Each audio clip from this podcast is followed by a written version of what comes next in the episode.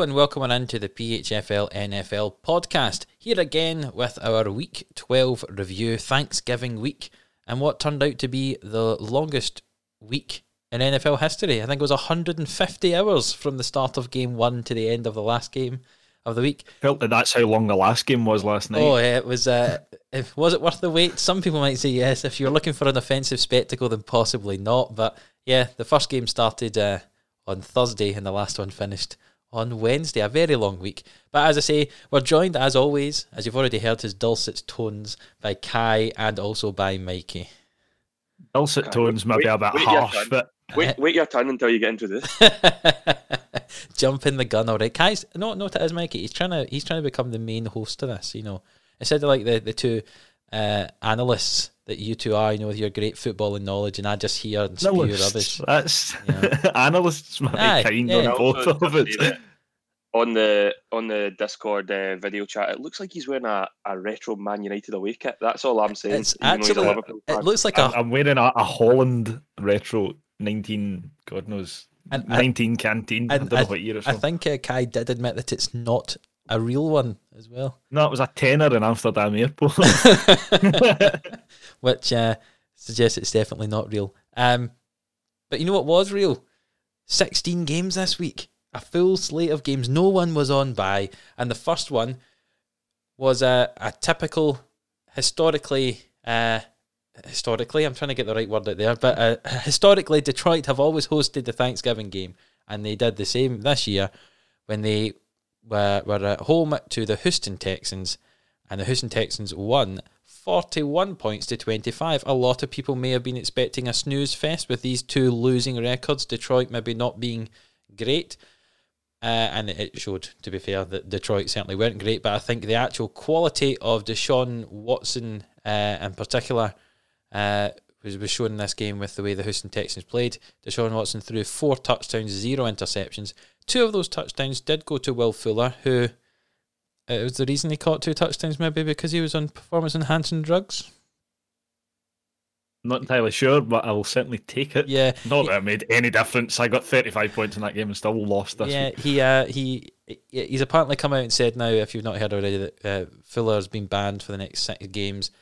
Uh, apparently, he's blaming his physician that. There was another, I, I can't remember who exactly. There was someone else off the Texans is in the same position, and they said it was the same physician from the start of the year that supplied them both. yeah, the- who said that it was all right, and apparently it isn't now. But yeah, we'll just pass over that quickly. But he did get two touchdowns.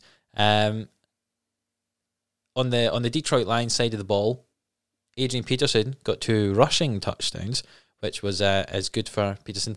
Well done, Claire. This week you've played Peterson in the right game, especially after I had said just maybe starting last week and he didn't do very well.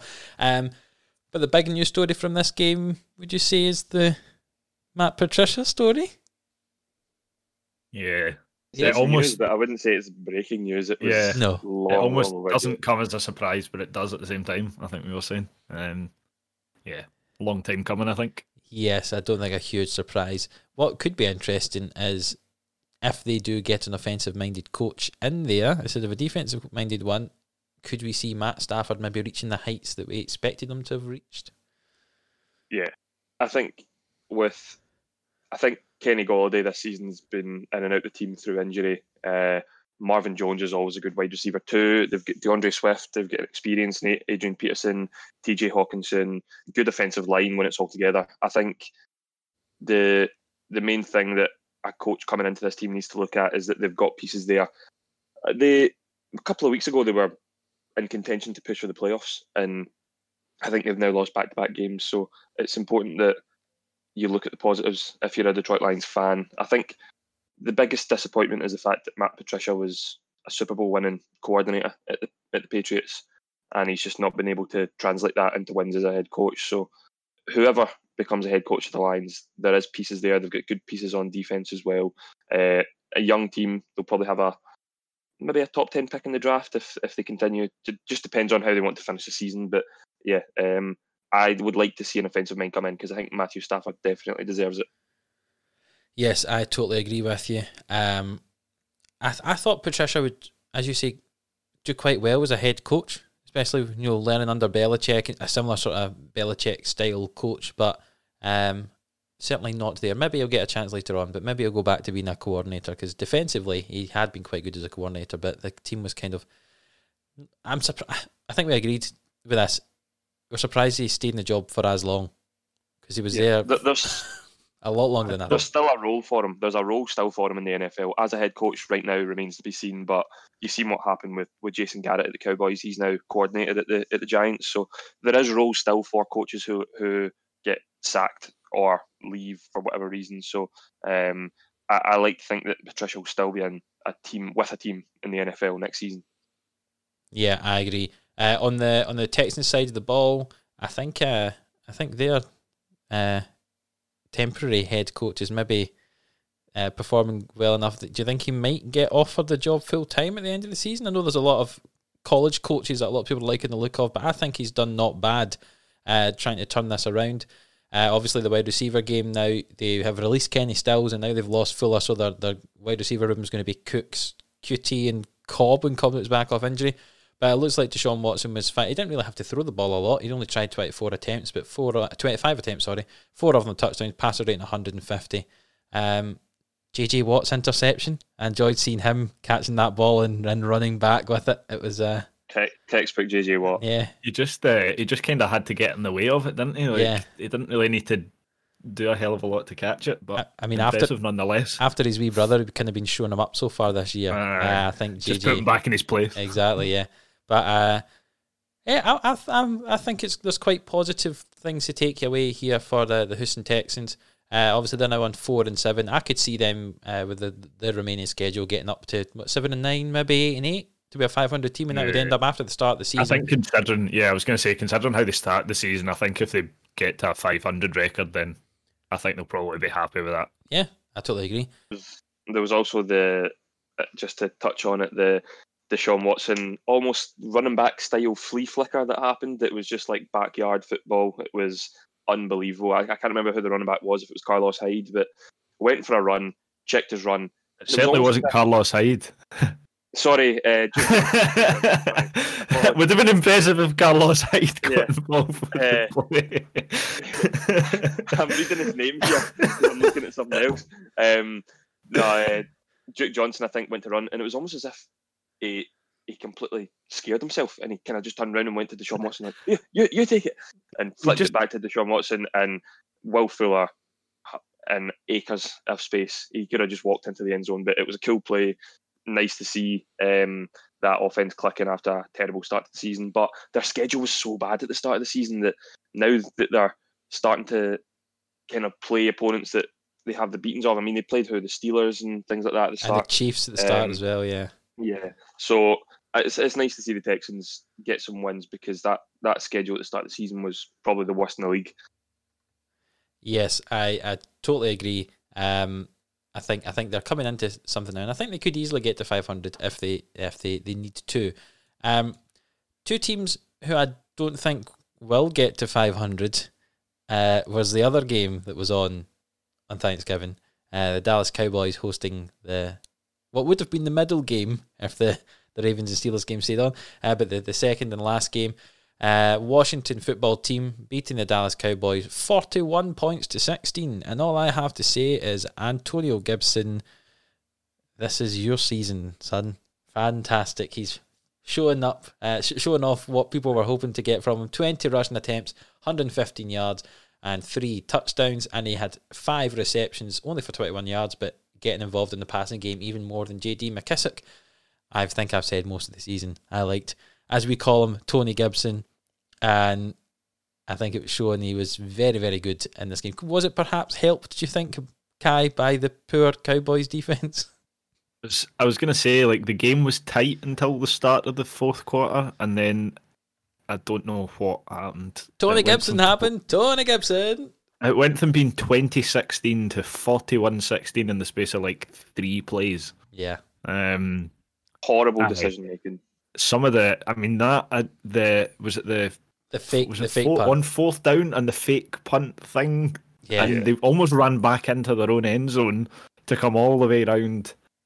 It was an end, going an on, end but- around on the fake punt, but I don't know if you've seen the still image of when he's done the end around, and there's a receiver downfield and Wide about open. Wide open, and he just doesn't try and throw it, and he just continues to run. Aye, it was. Um, I think. I think you can probably put it down to the the Cowboys being very bad, aye, and making some poor decisions. But I think you've got to give Antonio Gibson and the uh, the Washington football team a bit of credit as well. I think they were good. Um, and I would say if anyone is going to win this division over the Eagles, I would like it to be Washington. I would prefer it to be Washington than either of the other two teams. I think I had this discussion with Mikey. Um, it's just I definitely don't want Dallas to win it. I don't think they will. Um, and there's something I just don't quite like about the Giants. Yeah, So, I, I yeah. think I think Washington have a strong chance now. Especially we'll come on to it later with the possibility of Daniel Jones's injury at New York. Um, Yeah. I think Washington have a good chance. in the Cowboys game at, at the start, I think they had a fourth and short, the Cowboys, and they, and they went for it and they, they didn't convert it. And straight away, I was like, I like seeing that because you know that this is a must get win game for both teams, and they were showing some intent on offense. Uh, they wanted to try and convert the first, uh, the fourth down. And then I think they did it again on fourth and short and couldn't convert it. And I was like, right, okay. And then they did that one that we were just talking about, and it was like, there's there's times where you know you have to go for it early in the game, set the tone, compared to at the time when they made that fourth in conversion when it was a complete fail. Their defense was playing well, and you've got to think put the defense back on the field, hopefully get a three and out, and then maybe see what happens or make a big play, maybe get fumble return, interception, anything like that. But it was a strange decision, really, really strange. I think that Mike McCarthy, although being a Super Bowl winning coach in Green Bay is possibly starting to get found out. I don't even know. I, I'm not even sure what's happening just now. I think he was getting found out towards the end of his Packers uh, career, but Yeah, it's. I don't a- think he's a. I don't think he's a good coach at all.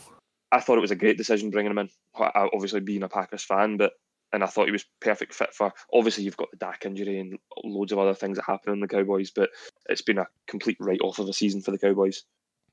yes, I I think that's a fair analysis of that for the Cowboys so far this season. A complete write off. Talking about teams who have had a complete write off of a season.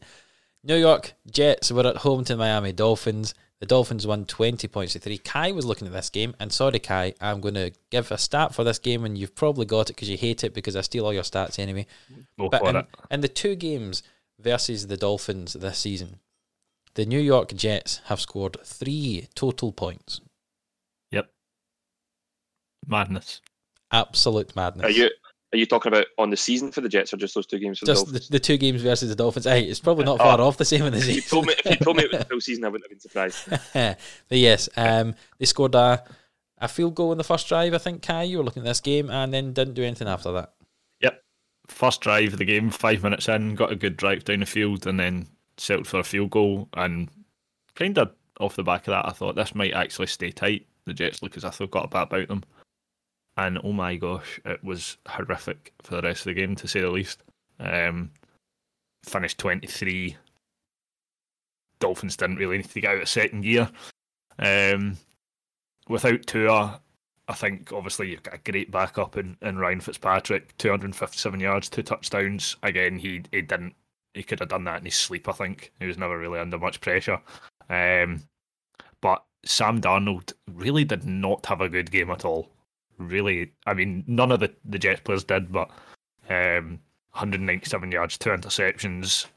They gave up three sacks on him. Uh, yeah, not not really a, a, a hell of a lot to say on the on the Jets side of the ball. Everyone was saying all season, Darnold will be great when he's got all his weapons back, when he's got all You- his wide He, receivers. he had all his that. weapons back. Exactly. You said that. Yeah, I, I was saying that because there was other people saying it as well. I Where did you rank him in the QB that- rankings? 11? 11? I think I had him fairly high. Yeah, yeah. Yeah. I think uh, this week, if ever there was going to be a week where he kind of showed that he's still worth his money, um, this would have been it. He had Breshad Perriman, he did Denzel Mims, Jamison Crowder, Frank Gore. Um, Yeah, he had a full offensive line, as far as I'm aware, I think, or he had almost as full an offensive line as he could have at this point. Um, and he, he didn't really take advantage of it. no, I, don't don't get me wrong, the Dolphins' defense is very good, and like I think you've said it as well before, Mikey. They they are very much to be feared. Um, but I don't. They didn't need to really be good to to stop them scoring points this week. yeah. My my one sentence I'm going to give on this uh, is New York Jets owners just get rid of everyone. Adam Gase, Aye. trade away, Start again. get, trade away Darnold, get loads of picks in, pick up Trevor Lawrence with the first pick of the draft, and rebuild this team. Yeah. that's all. I think Um, the I've just tried to I've just tried I've just tried to Google Dolphins takeaways because I think that they they've got the most the, the current active streak for most takeaways uh, most consecutive games with a takeaway. think it's I think it- eighteen. it, went is it? into towards the end of last season as well, but Yeah. it's coming up um, like fish and chip takeaways, dolphin fish and chip shops. So maybe we'll just move on. I'm sure. It, I'm sure it's 17 or 18 games. I heard. Uh, I heard that statistic, Mike. Yeah, it's the longest active streak in the NFL of Yeah. takeaways, uh, consecutive games with a takeaway. The the only other thing I would really say on the Dolphins side of the ball is I think they'll probably be quite glad to to get Myles Gaskin back when he is back in. Um, obviously with Salvon Ahmed uh, out this week as well, they kind of struggled a wee bit. They tried to give everyone a wee touch of the ball, but didn't really get anything going in the ground. But luckily, it was against the Jets. Exactly. So you don't even have to be good to beat the Jets uh, in the NF the NFC. No, that's the AFC East, isn't it? because another team in the AFC East uh, who have been dominating that division for several years, but not so much this year, were the New England Patriots. And you also had the pleasure of watching that game, Kai, when the Patriots hosted the Arizona Cardinals in a game that everyone said, well, Kyler Murray and his Cardinals are going to win this, isn't that Here we go. Yep. And surprise, surprise. Um, again, I'll skim over this quickly because it was another horrific game. Uh, I think it was that the highlight of this game was let's see who can be the worst quarterback and get off the field quickest. Between the two of them, they had two of the worst games I've ever seen from How either of them. you?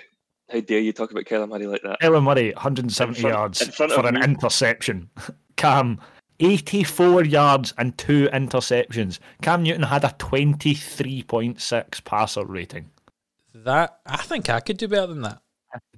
Kyler Murray only had 67, so between the two of them, they managed to stay under 100 combined. Yeah, that's Um, poor. But it wasn't even as if they, they got it going on the ground either. Cam Newton only had 46 yards rushing, uh, and Kyler Murray only had 31, which for a quarterback's relatively good, but for the two of them, you expect quite a lot. I Yeah, mean, if they're not passing the ball, you expect them to at least be able to run with the ball. Touching on the New England side, uh, this was a season low in yards and Yep. passing yards for New England. I, I, I hate you. Stealing your another one you've stats again. Um, you've kind of half stole it. I'll Yeah. get to the end. Um, even like the, the Patriots had less than 200 yards total offense. um, obviously with James White getting both the touchdowns. Kenyon Drake two touchdowns, 78 yards. I think he's kind of claiming that backfield as his own again. Um, he's had a couple of weeks where he was kind of he was out, then he was sharing that a wee bit with Chase Edmonds, but I think he's I think he's staked his staked his claim. Is that a word? Yeah. Staked. Yeah. Um, he staked his claim as as being the lead in that backfield. And obviously, And- Rex Rex Burkhead's out for the season now as well. Yeah. So I think I think the Patriots will probably, uh, like we've said before, they they have a very interchangeable backfield. Um, obviously with Harris kind of breaking through in the last couple of weeks and looking like he's the guy. I mean, he had 14 touches. Uh, Ha- Harris like is- probably going to. It's very much the kind of north south, like down the middle, Aye. and then I think He- like, he's he's not going to weave in and Yeah. out folk. He just run. Um, Yeah. And the only other thing I have to say is I have a separate stat, which mad. Um, Cam Newton became the first starting quarterback to win a game this week with fewer than ten completions, fewer than hundred passing yards, no passing touchdowns, and two or more interceptions. Do you think you could name the last person that did it? Week 15, 2016. I think I know this. I Yeah. I I'll, don't. I'll see if Adam can guess it. So what was the statistic again? Sorry. So the the first quarterback since week 15 2016 to win a game despite having less than 10 completions, he had 9. Uh, fewer than 100 passing yards, he had 84 and less than uh, sorry, two or more interceptions with no passing touchdowns. And the last time it was done was week 15 of the 2016 season. Yep. Joe Flacco. 2016 season. Joe Ah. Flacco. Nope. Right. Who did you who did you think it was it, Mikey? Uh, if it, if you hadn't said 2016, I thought it was Mark Sanchez for the Jets. No. It was Brock Osweiler. Oh, was he at the Broncos or the Texans at that point? I can't quite remember. Uh, I have no idea. I think it was still just- the Broncos at that point, wasn't it?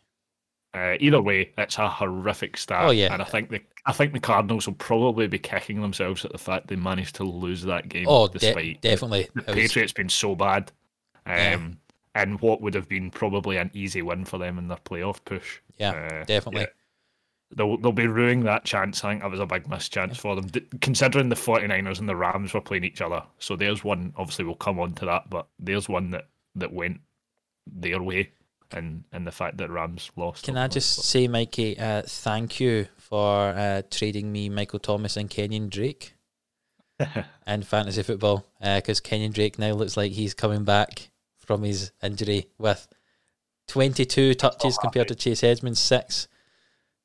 Uh, and I'm you, still happy with my trade. Don't you? Don't you worry about right. me. I'm still That's all right. I mean, you've only trade. got Tee Higgins who doesn't have a quarterback anymore, and Clyde Edwards-Helaire who rushes for about two yards a game, might get a couple of touchdowns sometimes. But what I will say though is, I'm ready for my first of two outlandish claims of the week. Oh, so I get to Oh. hit the button if I can remember what button is the actual button for your outlandish claim. Mikey's outlandish, Mikey's outlandish claim of the week. He's not going to see it. So with five games left to go in the season, and the Patriots at five and six, I think they're going to finish on on or above 500 this season. I think they're going to finish with an eight and eight record or better, and that is because I've looked at the schedule. I think they're beating the I think they're beating the Chargers this Sunday. I think we've seen it with Stephon Gilmore um, against Hopkins. Stephon Gilmore, I know he's they're in a he's in a struggling team this season, but he's still one of the He's- best, if not the best corner in the He's game. only uh, he's only allowed hundred or more yards once this season. Yeah. The so I think Keenan Allen and Mike Williams are going to have a, a struggle this week against the the Chargers secondary. I think they'll lose to the Rams. I think they'll beat Miami, and I think they'll potentially beat Buffalo. And then I think they'll beat the Jets as well. So that I think in their last five games, I think they're going to win three or four of their last. And that's Interesting. If if we were, I don't know if any of you have ever uh, seen the Fantasy Footballers podcast, but they do a thing called a water bet, where they spin a wheel of water, is what they call it. They've got an app that they've made, and whoever loses the bet gets a cup of water thrown over them in whatever way the the wa- the water wheel says. So whether it be pour it over their head or throw it on their back or whatever, I would be very happy to place a water bet that that is not going to happen. oh for this I- for this just this one. I'll, I'll double claim. down on it. Okay, what we'll do is I'll accept both of those, and when we do our first podcast together, when we're all able to do it in the same room, if I lose that bet, I will get to do that to you. What do I win though? Just pride? I mean, I mean, I mean, I mean, if if you win the bet, you get to throw the water over us, That's fine. Deal. and if we win, then we get to throw the water over you. Yeah. At so the they're at five time. and they're at five and six just now. I think they'll win. I think they'll lose one of their last five games, definitely against the Rams. I think they've got the beating of the Chargers, Miami, Buffalo, and New York. Buffalo's the, the on the fence one, but even if they lose that, they would still finish eight Yeah, and that's eight. fine. So- what I'm saying. If they finish with eight wins or more, you win. If they finish with 7 or less, I'll then we add win. it. I'll add it to the list. Right, perfect. That was Mikey's first outlandish claim because we didn't actually have one last week, I don't think. So he's making up for it, making up The for it this week with two. Then Next one's Yeah. a big one. Well, talking about uh, teams, I, I, I was trying to get a, a link here. It's not really going to work, but we'll just go on to, to the next game. Uh, the, the Oh. Vikings. Oh, oh, Actually, I'll let you. That my next outlandish claim involves one of these teams. So oh, does it? you Oh, there's the link. So the second outlandish claim is involving one of these two teams. There we go. Uh, Minnesota Vikings at home to the Carolina Panthers. The Vikings won 28 points to 27. Um, this might seem strange to say, but I was always confident that Minnesota were going to win this game. Now I know that seems strange because at one point, well, at one point there were 21 points to 10 down, but that was because of two defensive fumble recoveries for touchdowns in a row by Jeremy Chinn, which is the first time ever in the NFL that two fumble recoveries have been returned for the touchdowns on back to back plays. to back snaps. Which It is- is- see if see if a wide receiver or even a, sorry, see even just a quarterback. Let's just say Justin Herbert on one snap threw a touchdown to Keenan Allen, then went off the field and got the ball back, and then on the next snap threw a touchdown to Mike Williams or something like that. It would be so cool. See the fact that a defensive player, a defensive rookie, has done it. Yeah. It's just absolute madness. Unbelievable. Back to back plays. Back to back plays, unbelievable. Um, it's now six one possession losses for the Panthers this season. Now, to put that into perspective, the the Panthers have lost eight games, so six of those games have been by one possession they've lost. And uh, just to clarify my point, I was always confident the Vikings were going to win it because I didn't think the Panthers were being great on offense, and those two defensive touchdowns made a huge difference to the game. If it wasn't for them, it'd have been there'd have been 15 points in the game. Uh, Yep. but I, I, I was confident that the Vikings were going to win it, and in the end, it even without Adam Thielen, um, Dalvin Cook didn't explode as much as he normally did. Uh, he did also have a fumble in there as well. There was a, a worry he was he was injured, but he came back fine. Um, the rushing game, I think they tried almost every running back they have on their roster on the Panther side of the ball. Uh, Mike Davis wasn't the uh, kind of workhorse that he had been. Teddy, 19 completions, 267 yards, one touchdown, one interception.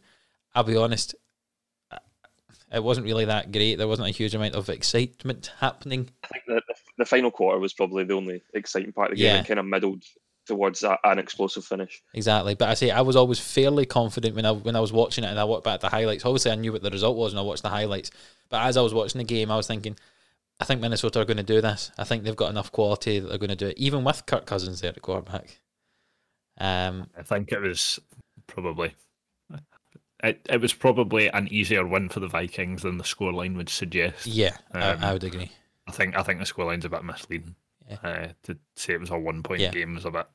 I don't have anything else to add on it. Basically, Jeremy Chinmay's two defensive touchdowns. That was the highlight of the game. It's the most exciting thing that happened, wasn't it? Yeah. I think Kirk Cousins deserves some serious praise for what he's been doing the past couple of weeks. Um, since this kind of turnaround, since he started on three, or I think they started one and five potentially even as well. But the obviously it helps having Adam Thielen, who we spoke about in the last podcast, is he borderline top five, definitely top ten receiver in the league, and then you've got Justin Jefferson as well. That that boy is good. That's all I'm going to say on that. That yes, boy he is certainly is. that boy is good. I, I spoke to one of my friends about it because I know I've said to you guys as well. Two drafts ago, when the Packers passed on DK Metcalf, I was absolutely gutted. And then this year, I was I really wanted the Packers to draft Justin Jefferson, and obviously I went to the Vikings instead. So, and you know I'm very outspoken about DK, and I think this time next year it'll probably be on the same boat with Justin Jefferson. So, hopefully, I, I hopefully Justin Jefferson wins Rookie of the Year, just so that because my bet is void. My bet with Kai is void because Burrow's out It's, the season. it's not so- void. Uh, well, There's no terms and conditions in the bet that said if he goes out injured, he's void. No, I'm just saying if Herbert wins it, I'm still going to have to give you money. So I'm I yes, correct. Sorry, I. I thought you were trying to null and void the bet there No, no, because I- Herbert was out. the idea of handing Kai money or even transferring him in this digital age with COVID. This digital age, what age are you, son? yeah, yeah, that's what it's like. Sorry, Grandpa. aye. Cash the society. But the yeah, digital age with the with the face twit and the I will. twit Um.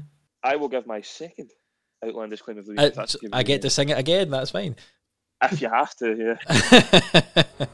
It's outlandish, make his outlandish, make his outlandish claim of the week. I think I get better at that every time. That's what your mum says. she has warned me That's- not to that's the sing reason- anymore. the only reason Ad- Adam's mum listens to the podcast is to hear that beautiful voice. So, after the Vikings starting the season one and five, I think they're going to make the playoffs. I agree with you, Mikey. I think they are going to make the playoffs at the expense of either the Arizona Cardinals or the Tampa Bay Buccaneers. That's who I think they're going to pick this spot. I think looking at their schedule, they're now five and six, similar to the Patriots, but they play Jacksonville, they play Chicago, they play Detroit. And the two tough games are obviously away to the New Orleans Saints and away to the Bucks the I'm looking at week 16 against the Saints. If they've already clinched the one seed or clinched the playoffs or the division, they might they might rest players. They, they might want to rest Drew Brees again. The the Tampa Bay game again is is the big one for them. I just I don't like the way Tampa Bay are playing just now. We'll get to that, but I, I can see them getting a wild card spot, definitely. Whether it remains to be seen who they're going to pip to it, but looking at the standings, um, I've I've looked at the Cardinal schedule as well, and I'm I'm all I love the Cardinals, but I just I don't like what I'm seeing from them at the moment. I think Kliff Kingsbury's making some rookie mistakes. Uh, so yeah, I've got the Vikings making the playoffs. I think the Vikings are in a they're in a fortunate position where obviously there's the extra extra wild card spot this year, and obviously the um the NFC East is horrific. So there's only going to be one team come out of that. Obviously, the, the Saints and the Packers are are all but in, um, and then the fact that there could potentially be three from that division uh, would suggest that if the Vikings get a run going, they've all got to still play each other. I think the Cardinals, the Rams, and the Seahawks. There's still think, quite a few divisional games to be played. So. Yeah, I also think, and we'll get to this as well, but with the 49ers towards the end of the season are going to play like they've got nothing to lose, and I think they might take games off their division rivals like the Cardinals yeah. and whoever else are playing. So that's another reason I don't like. I sorry that that that's yeah. kind of what I meant is that that divisional yeah. kind of will take wins off each other. Exactly, so. and we'll, we'll obviously get to what the 49ers did this week, but I just I like what I'm seeing from the Vikings. I'm loving Justin Jefferson and Dalvin Cook, but the Cardinal schedule it just doesn't. Nothing's jumping out at me as they're going to win those games, especially when we've seen those poor losses that they've had in recent weeks since the the hail mary pass to, to Hopkins. So, yeah, I'm I'm going to say that the, the Vikings will make the playoffs in a wild card spot at the expense. I don't know who, but right now, if I had to say, it would either be the Cardinals or the Bucs. I agree with you, Mikey. Compared to the other one where I disagreed, I think the Vikings will get to the playoffs as well, which hurts me to say as a Packers fan. exactly, but, that was a tough one. But I actually do. One team, uh, Kai, who I personally don't think should be in the playoffs, but somehow are at the moment, is the Cleveland Browns, and they scraped past the Jacksonville Jaguars. Uh, explain. Twenty-seven points to twenty-five. Uh, that was a strange game. Another not very exciting one, but a strange one nonetheless. Um, obviously with Mike Glennon under centre for exactly. the, the, the Jaguars. Um, I think people expected the Browns to probably run away with it. Uh, Which they did because they never passed the ball. Yep. Uh, I mean, there's there's there's not really a lot to be said, to be honest. Uh, Baker Mayfield played uncharacteristic. Uh, I can't say that word. Should never have tried to say it. Uncharacteristically well. Uh, 19 of 29. Actually, that's not very good. That's could, could, less Can I just half. say something here? Could we just copy and paste everything we always say about the Browns whenever they win? Baker didn't, just, didn't pass the ball a lot. They ran the ball very well and ended up winning the game.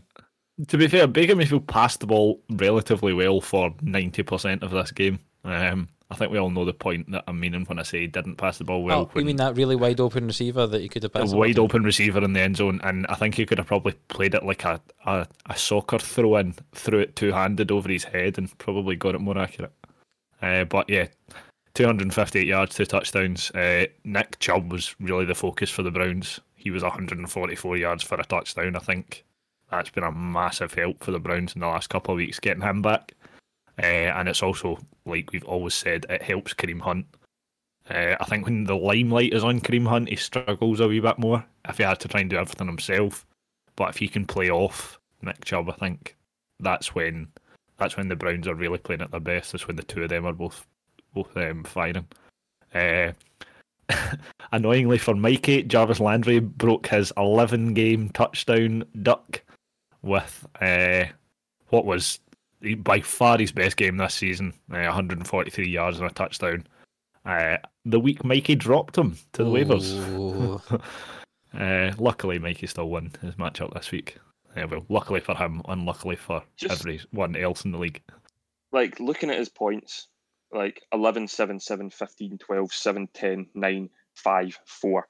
So I'm thinking, and he's he's not even been in my start. I think he was in my starting lineup the first couple of weeks of the season, and then I managed to bring a few rookies in off the waivers. But and then I'm thinking, right, just drop him. Like, yeah, he's just taking up space on my bench. Uh, we had some problems because we didn't, we weren't sure if the Steelers game was going to go ahead, and I had the yeah. Steelers D, so I had to bring in another defense as a backup. And he goes and scores 28.3 fantasy points off 143 yards uh, and a touchdown. This his only touchdown of the season. As soon as it went in, I just knew. Uh, I was like, typical. He's, it, his first touchdown since week one. He had a touchdown yeah. week one, yeah. and then had nothing for 11 well, 10 or 11 weeks and then obviously gets another one this week. No, he's, he's he didn't have a touchdown week one either. I'm just looking at the thing just now. I thought he did as well, but he had Baltimore five receptions, 61 yards, didn't have a oh, score. Well, there you go. But the the thing and Baker Mayfield hasn't thrown a passing touchdown since week seven. We're in week 12 now. So So he, he, he threw 12, 12 this week. No, he didn't. He threw two this week. that is horrendous. I did not know that stat. He hadn't thrown Yeah, he one. has Oh not my thrown a goodness. Five, five weeks. But I, I understand. I think one of them was a, a bye week, and then you had those three really bad weather games. But still, that that does not. That's just it's I- I- quarterback. As I've always said, if you have to win a game where your quarterback doesn't do what a quarterback's meant to do, that's that's when you should maybe worry. Yep, exactly.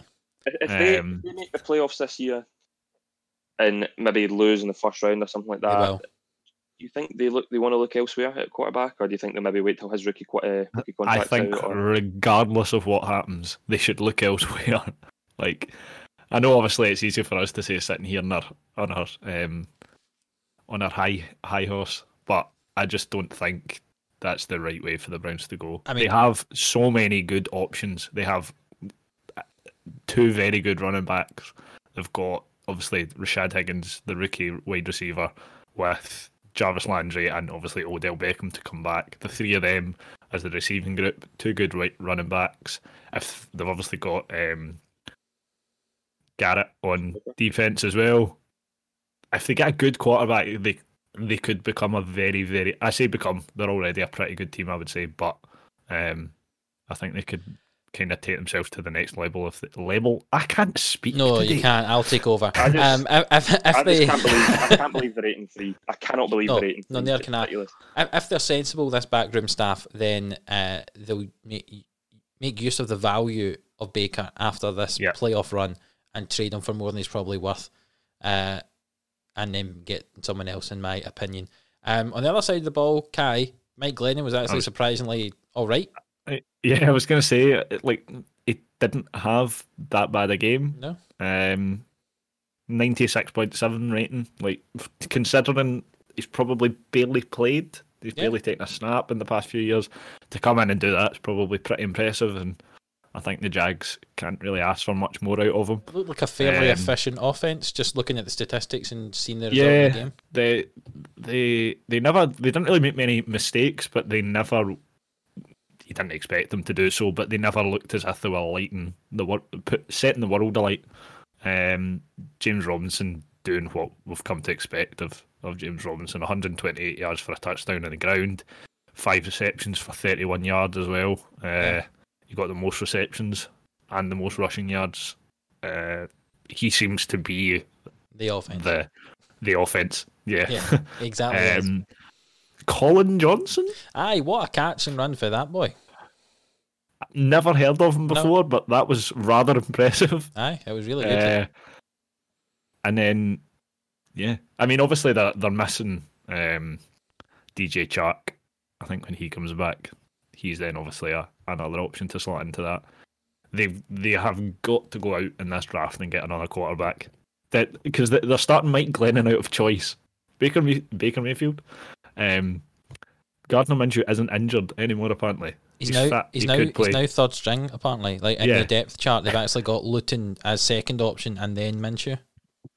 Uh, so they can't run it, this franchise with Mike Glennon. Well, I mean, I mean, they're as the- definitely at this stage getting a top three pick, so I'd imagine they'll get a quarterback from it. You would have thought. Um, Yes. the reason that they're getting a top three pick is because they're really bad in that AFC South. But two teams who are actually quite good in that AFC South was my uh, next game I was having a look at the Tennessee Titans at the Indianapolis Colts. Um, we'll start off on the Colts side of the ball just quickly because there was no Jonathan Taylor this week, and you know how much I love Jonathan Taylor. Him and Tony Gibson are my are my two. There's none of him this week because I believe it was his girlfriend who had tested positive for COVID and he had to isolate because of it. Um, So instead, you had the really efficient running play, not of Nyheim Hines and Jonathan Wilkins, who between them had 16 attempts for 51 yards, uh, which wasn't great. Um, Jacoby Brissett came on uh, for a few rushing quarterback sneaks, which I'm still not. to- I'm still not sure why they don't give that to Rivers because I feel like Rivers is more of a physical specimen and would be able to break through better. But nonetheless, Yeah. they bring on uh, Jacoby Brissett and he got two rushing touchdowns on the goal line there. Um, Philip Rivers really wasn't that great in this game, I don't think. Uh, and and I say Indianapolis lost 45 points to 26 because, and we'll go on to the important side of the ball here. King Henry, 27 rushing attempts, 178 yards, three touchdowns. Mikey is grinning like a Cheshire cat as he's in both of his fantasy teams that we have. Uh, Ryan Tannehill only had to complete 13 passes in the game because they ended up being so far ahead at one point. And who knew that AJ Brown was such a good special teams player to get that kickoff return for a touchdown off the onside kick?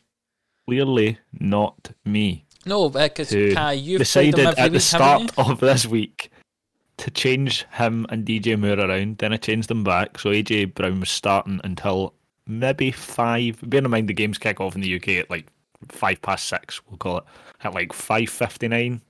I changed it. I Yeah. put DJ Moore in. Well, that was a bit silly, wasn't it?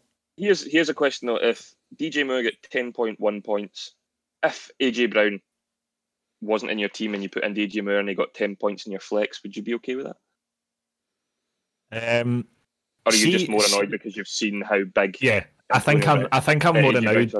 I think I'm more annoyed because I know who I changed them for. Yeah, like you say, if that option if that option wasn't there and DJ Moore had get ten points, I probably wouldn't have been too bitter. There is another reason I'm bitter about it, but I'll wait until we get to that game and then I'll talk about it. he's looking right at me he says that. He's looking I've- right at me, Adam. Yep. He- He is looking right at you. at. It looks like kind of The, death, a I, I have a note on this game as well. The there's a so at the weekend there was a the Mike Tyson boxing match was on Yes. against Roy Jones, and on the undercard it was former three-time dunk champion in the NBA Nate Robinson fought the YouTuber Jake Paul and got sparked out in the first or second round. Absolutely knocked out. So a lot of athletes were, were talking about it. Steph Curry, um, loads of basketball players, a few NFL players. Colts linebacker Matthew Adams put this quote up on Saturday on social media. And this is his quote When I retire from the NFL, I'm picking up the boxing gloves. Hashtag heavy hitter. And then on the Sunday, that same person was ejected for throwing a punch. I think the whole I think the whole weekend just got too riled up and he just, too, he just too hyped up. yeah, and he's just went and blocked somebody and been kicked out of the game. So uh, that's the only thing I've got in that game besides King Henry. Yeah, I mean Henry was just unbelievable. He, he really was. Um, I, I really don't know what else to say about it. Th- There was a chance he was going to get a fourth one, and Tannehill sneaked in a rushing touchdown as well. But there was I just like that. Yeah, I like yeah. that I mean that that's the thing. See, when you've got Henry, who's so amazing, you, in that situation, you can give him it, and he'll just run in. But because people are expecting it, even if people are expecting it, and they put like eight in the block, he can still get in. But if Yeah. if they are putting that to try and block his run, you can easily sneak a, a QB run in as well. But it was that Uh, it was that second quarter really that made the big difference. The end of the second quarter, Yeah. where they ended up with the last six minutes of the second quarter, they ended up getting twenty one points in it, and it was game by. So- I think he, I think that play even f- faked the cameraman. He was away with Derrick Henry, and then Tannehill ran in with it. yeah. And I think um, it's the the Titans had 35 points at halftime, Yeah, and at halftime that was the most points the Colts had conceded all season in a game. yeah. and it was only at halftime. The Colts defense is a really good defense, but it just got Yeah. bet upon by uh, Derrick Henry there. The only thing I say about the Titans now, I know that they conceded only 26 points here, but the only thing that puts me off them like being like a Super Bowl champion is I'm not sure their defense is quite at the same level as someone like a Saints, uh, a Steelers. You know, I don't think it's quite elite enough to put it up there, but this offense is. Uh, I'm not going to say the best, but it's certainly up there and one of the best. Like they they, Yeah. they run, and then Tannehill has had, I think was it was it five or nearly or maybe six game winning drives this season. So unlike someone like the Ravens, who are a rush first offense, but then when they're behind they struggle, this team can be rush first, but then if they fall behind, they can still throw the ball. It's really exciting Yeah. to watch. I think. And you Uh, also- like, sorry, and you go, Mike. no, I was just going to say you also have Corey Davis who's having a Yeah. Yeah. good resurgence this season. Um, like you say, they're not gonna they're not gonna shut a team out and win scoring very little points, but I think they play to their strengths and they go, we have got to score lots of points here because we're not going to keep a team out, so let's do it early. Um, and I think they they probably did that very well against against the Colts this weekend. They knew the Colts defense was good. They had to go and be aggressive and score lots of points early. And I think they know probably that the the Colts offense isn't that good. Uh, yeah. The Colts have won games on their defense, yeah, uh, and yeah. they've just managed to coast through a wee bit on offense. Uh, but yeah, I think that was that was a big win for the Titans. Quick question: Do you both do you think both these teams are playoff teams? Titans definitely. I yep. think with, with with Derrick Henry, you've seen it towards the end of last season. He he gets better as the season goes on, which is weird considering how much physical contact he takes. Um, I think the Titans will be there. I, I, think the Colts will probably sneak the six or seven seed, but there's that the AFC is brilliant just now. There's a lot of teams that are just fighting for that kind of six, seven, eight, nine spot. Like they're all there together. I think they've got enough, but I would have liked to have seen Jacoby Brissett play the full season. That's that's all I'm going to say.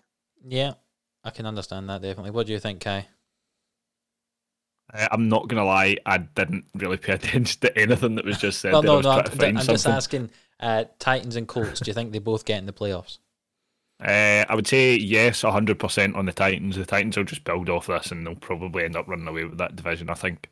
Um, for the Colts, I don't know because I mean the the, the Browns are, are picking up quite a bit of momentum, um, and I think I think what will probably save them and and help them get to the playoff push is the fact that the Raiders have kind of fallen very badly. I don't think they'll get many more wins for the rest of the season. Well, so, the, the, real, the real competition yes. there, the, I was going to say the real competition there is obviously you've got Miami who are currently seven and four alongside the Colts, uh, yep. Patriots who Mikey thinks might jump up there, but you've also got the Browns on eight and three, the Ravens on six and five, the Raiders on six and five. So, as yeah. are, are, the Colts in the top three of those teams? In my opinion, I think they probably are. I, I think they the probably Colts, will make the playoffs. Yes. The Colts finish the season at the Jags, but see the four games coming up. The, they play Houston twice, and Houston are playing well, and they are playing with nothing to lose at the moment. They play at Las Vegas in Week 14, which is huge, That's big, absolutely yeah. massive. And then they play the Steelers as well. I mean, they've and at Houston, at the Raiders, and then versus Houston, and then at the Steelers. That's four very, very tough games for the Colts. I think if they come That's out of that with two wins to then play the Jags in the in the last week of the season, I think they'll yeah, probably be safe on that. They'll need to sweep the Texans, I think, and, and maybe potentially take a win against the Raiders because it, it, depends on what the Raiders' schedule's like as well. It's it's heating up, and I love it. Yeah, it's looking good. Uh, moving on to the next game, Mikey. This is your first game this week because of the way that they were all picked, so you get to talk lots. I'm sure you're going to talk about. Cast me to the side. Yeah. just cast me to the uh, side. Well, you had a really fun game, didn't you, with Cincinnati Bengals with no Joe Burrows and New York Giants, who ended up losing Daniel Jones halfway through the game. So it was a really good quarterback performance, I'm imagining, in that game, uh, as the Giants won 19 points to 17. You don't often see a 19, do you? Uh, no. But 19 points to 17. Um, and I, I was reading the statistics and I couldn't quite believe it. The Giants have now won three games in a row. Goodness me. Does that, does that surprise you? Kai, Kai is grimacing. it's weird. Yeah, I think I know one of them was against the Eagles. the I without see when Saquon's in this Giants team, I like the Giants. See when Saquon's not there, I just I can't be bothered with them. you like Saquon, is what you're saying. Basically, yeah. Um, nah, that was it was a pretty boring game. I would have liked to have seen Joe Burrow versus Daniel Jones for this one. I think if that was the case, I, I might have taken the Bengals in this one. Um, you obviously had that. It's the longest play, longest scoring play in Bengals franchise history. Was that 103 yard punt return? Um, the I, am not. I'll just brush over this because we've got a, a, lot still to talk about. Just keep an eye on the Daniel Jones injury. Obviously, we don't know what's going to happen with that. Um, Giants are obviously leading the division just now. Things are. I know everybody says it's the, the NFC least, and that's what everybody's saying, but oh, it's like still that. fun to watch if you're not if you're not a fan of the of that division. It's it's a fun division to watch. Um, and then just lastly, Wayne the Train Gallman is what they call him in the Giants uh, roster. he's he's scored touchdowns in his last five consecutive games. uh, for anybody in fantasy. He's only rostered in 59% of leagues, so might be something to look at as the season goes on.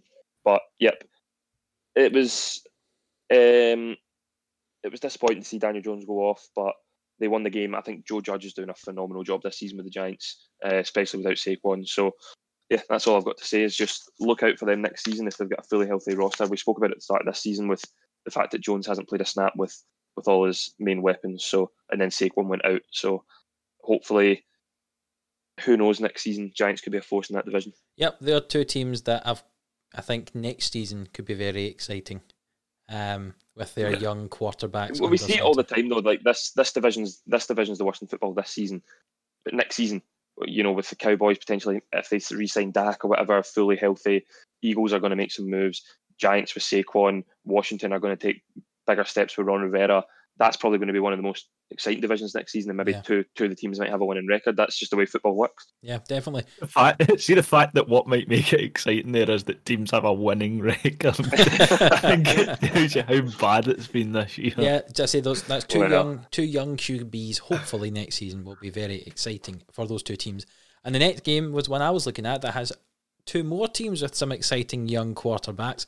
It was the LA Chargers at the Buffalo Bills. I've just written down. Well, I mean Buffalo won twenty seven points to seventeen, but I've just written down turnover central because Herbert and Allen both threw an interception, and then there was a couple of fumbles on each side of the ball as well. At, at, at one point in the second half, it got very, very scrappy the way it was working. Um, I, don't really have much to say about the Bills. I thought the Bills played fairly well, apart from all the turnovers, you know, uh, and and and deserved to win the game. I'd say.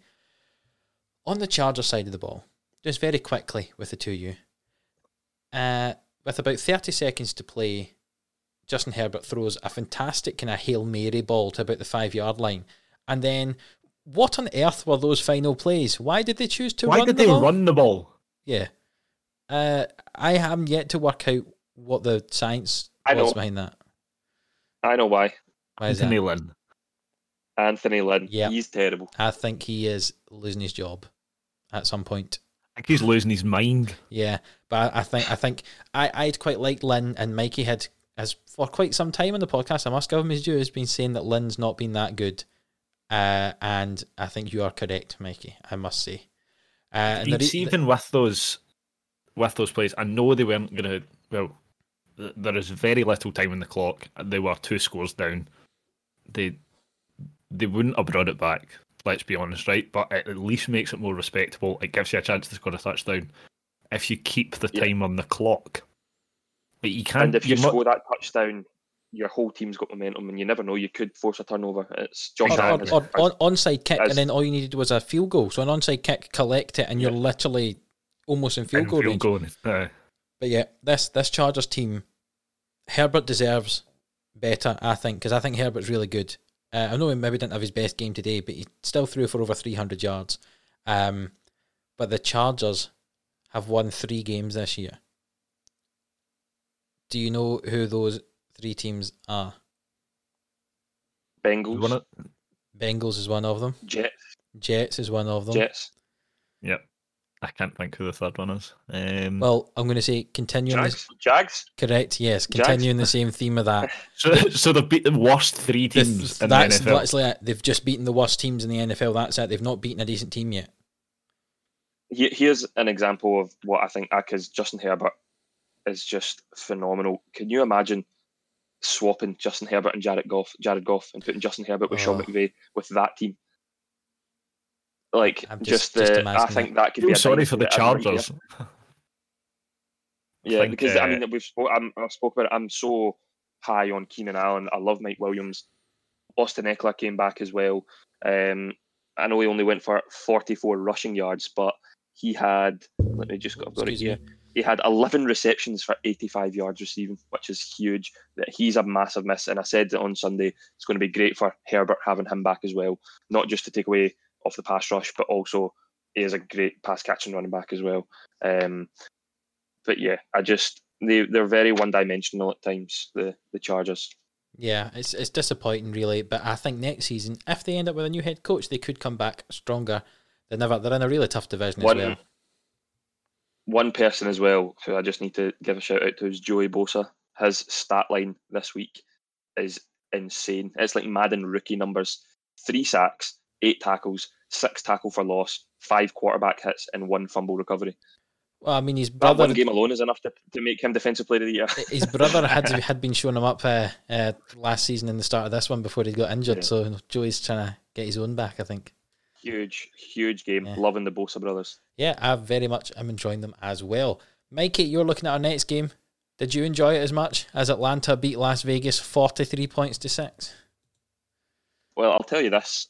I had three bets on this weekend. I had a normal bet just with picking teams. I picked the Raiders.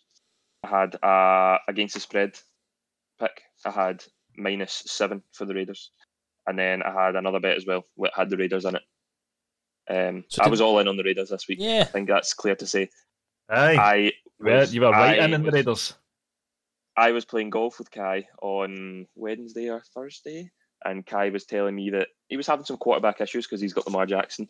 I had, he I had Matt sure Ryan in. to He had Matt Ryan in his team, and I said on the first tee, I remember it. I said, "No, no, no. Listen, what you're going to want to do is you're wanting Derek Carr because he's going to carve up this Falcons team this week. He is going to decimate them." And I just have Derek it here Carr because I also Michael. because I I had Lamar Jackson in my English league as well, um, so I brought Derek Carr in, 215 yards. It's good. Yeah, is that not good? Yeah, yeah. I mean, that's a fair One enough interception. yardage. Yeah. Not bad. One interception. Um, I've just got it here as well. Um, three fumbles. Oh, three fumbles. Yeah, that's not great. Um, he finished with a whopping 57.9 points. No, wait, that's Tyreek Hill. He finished with 0.6 points in fantasy. Yeah. Uh, to be fair, so that is I, better than not would like playing just- any quarterback at all. I would just like to publicly apologise to Kai for um, Sabotaging my matchup this week. for en- en- endorsing Derek Carr because when you look at my Josh Josh Josh Jacobs as well, there was they had five fumbles in total. Josh Jacobs also had one. My my starting quarterback and two running backs for my English league team, Derek Carr zero point six points, Ezekiel Elliott two point nine points, and Josh Jacobs five point four points. On my bench, uh, Austin Ekeler twenty three points, Antonio Gibson thirty six points. So I probably would have won that game if I'd started those two. But to go back to the game, I apologise, Kai, because I, I did kind of need you to win that game because to cement me as the number one seed.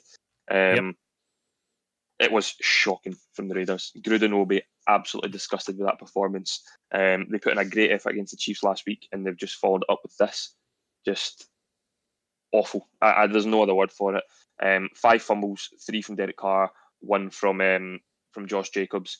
But on the other side of the ball, Falcons D was unbelievable, brilliant. Um, and also the kicker, Younghoe Koo, I hope I've said that right. Young Yeah. Ho Koo was a perfect five for five on field goals and four for four on extra points.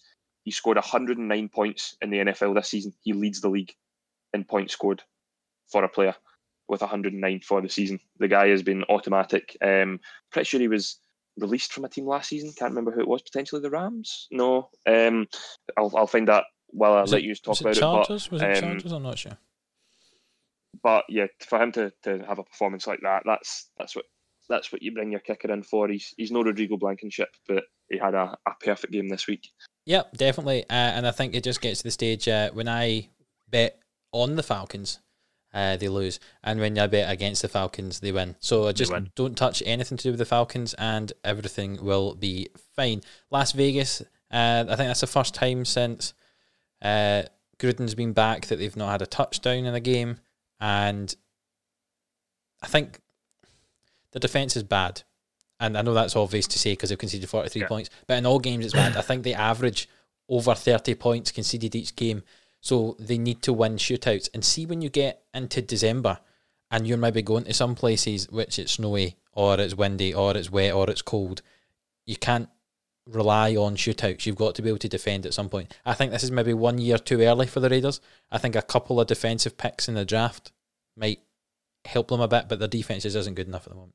That's yeah. that's what I was going to say earlier when we were talking about whether the Colts would make the playoffs, and that I don't think the Raiders are strong enough all round to be a better playoff team than than the Colts. Um, because I don't even think their offense is actually that. It's good when it wants to be, but it's not consistently good. They have games like they had at the weekend there. Um, I just don't feel like that. I think you could be right in that it's maybe a, a year too early. If they build on what they've got this season, they, like you say, they go out get a couple of defensive picks. They kind of start being able to hold teams to less points. Then they, they will score points. They've got good enough options on offense. They've obviously got Henry Ruggs to come into a second season. He's not had the best rookie year in the world, but it's a rookie year. It, it, goes one or two ways for people. Um, I think we um, we spoke about the Colts finishing schedule, and I said that I feel that the Colts and Raiders are possibly battling it out. Um, so they play the Jets next. So you'd like to think you'd like to think that's a win, but after that performance against the Falcons, you never know. And then there's that big game against the Colts. Either way, whoever goes that's probably in the driving seat. and then you've got three winnable games at home to the Chargers, at home to the Dolphins, and at the Denver Broncos. So I think that I would pick the Raiders just over a favourable matchup. But as we said, that Week 14 game, Colts Raiders, I really hope I'm covering that game for the podcast. That's, that that's that that'll be the decider that week. That'll be what ultimately I think turns the tide and who gets the playoff. Kai's outlandish that, claim of the week. to- totally not outlandish. uh, what was your initial outlandish claim about the Raiders, Mikey?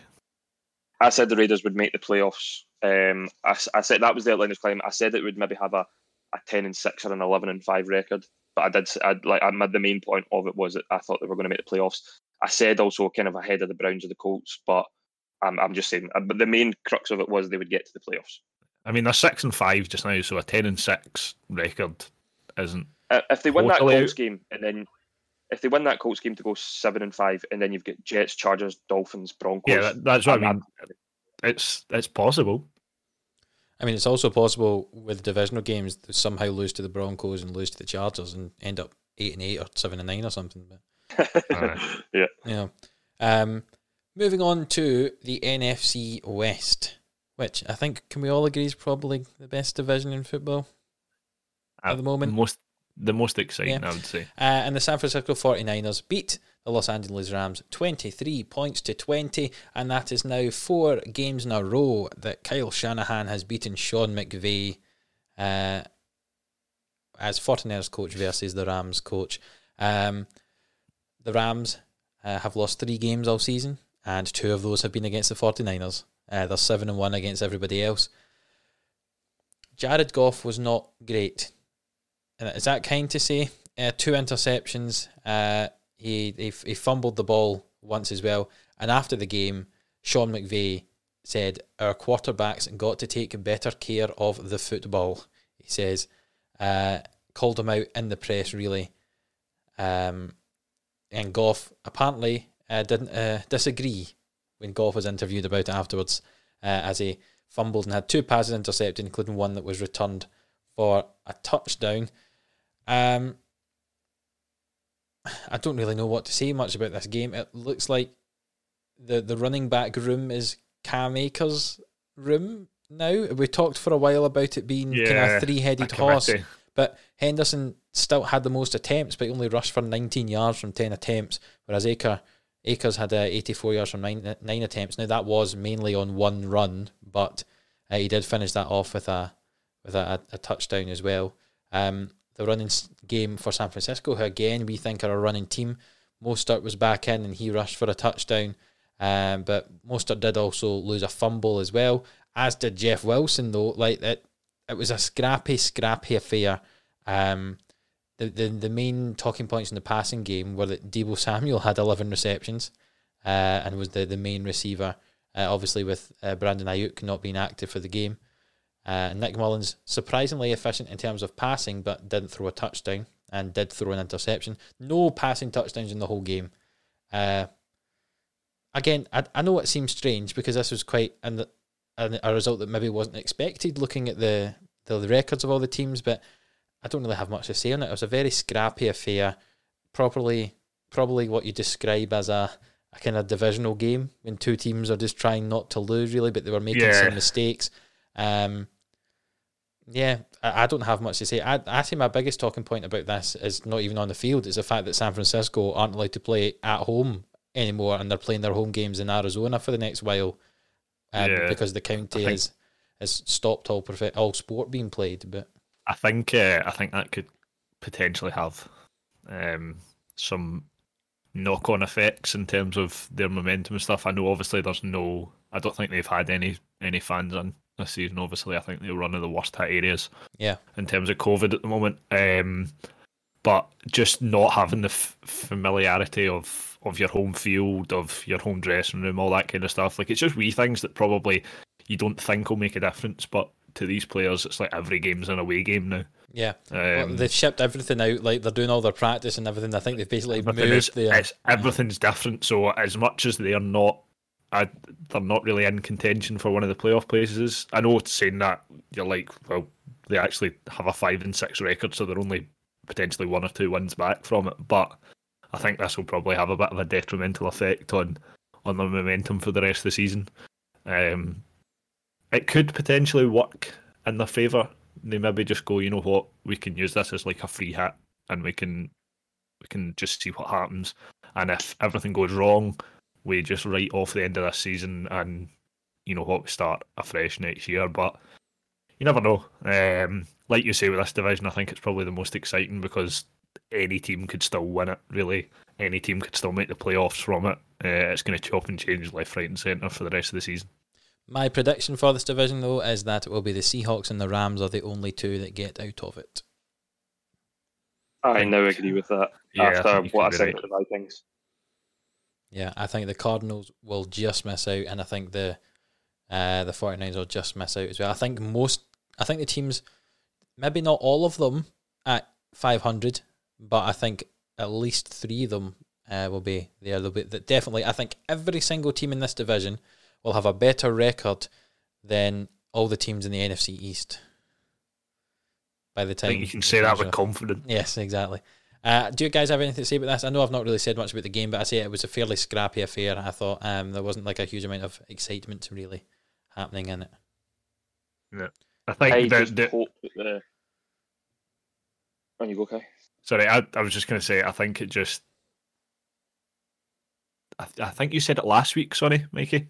Um, it's just how good Aaron Donald is and how much teams have to overcompensate for him. I think you saw it a couple of times. Like the 49ers were having to put two guys and then like a third guy a couple of yards back just to stop his momentum because once he starts moving, you ain't stopping him. No, Uh, and I think he he got through quite a few times, or at least got through to put a lot of pressure on the ball when Nick Mullens was throwing it all over the shop. yeah,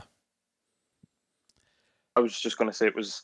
I'm just looking here. It was my third ever most uh, Mikey's outlandish claim of the week that I said that the 49ers wouldn't make the playoffs, and that was very early on in the season. So for that reason, I hope they don't make the playoffs, so that I look like a genius. well, you look like a genius fifty percent of the time, Mikey. So it's fine. So six, six, six, 60% of the time, my claims work all the time. exactly, yeah. So you know, good maths. Uh, talking about good maths, um, Denver were at home to the New Orleans Saints. Mikey, you're looking at this game, and Denver obviously struggle with their maths because they they didn't work out how far away two meters was uh, for all the quarterbacks. So they were all really close to each other without masks on, and then none of them were able to play because one of them got COVID. So they brought a boy off the practice squad, um, Hinton, who was a wide receiver. They drafted him as, even though he played some quarterback but wasn't good enough to keep the starting quarterback job at college. So he came in to semi play quarterback, but mainly they just rushed it all the time. And he threw more interceptions than he did. Well, he, oh, let's just say he threw more passes to the New Orleans Saints than he did his own team. To his own team.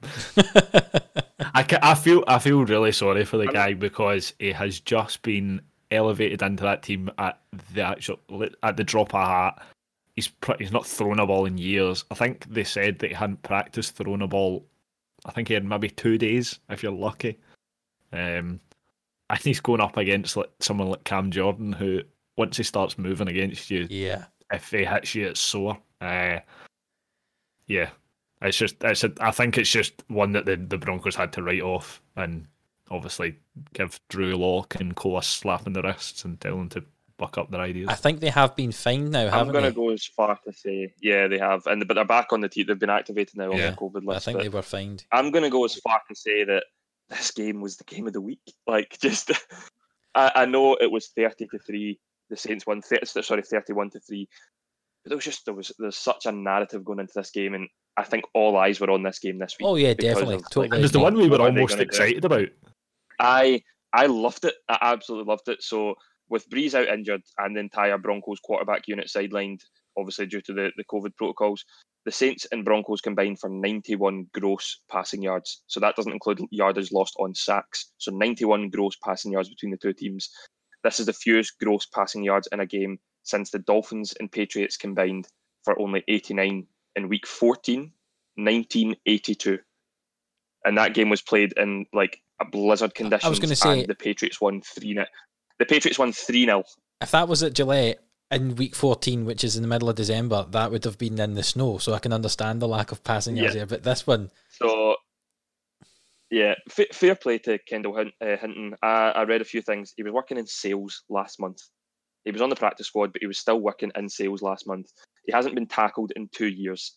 He was on the practice squad as a wide receiver, and he came in to play an NFL game at quarterback, as Kai said, against uh, Jordan and the rest of them. So, the it was crazy, but just a massive respect for him for taking that. Um, some people in the Broncos building hadn't even met Kendall Hinton before this game. So I'm guessing maybe some of the maybe the defensive coordinators and stuff like that hadn't even met him.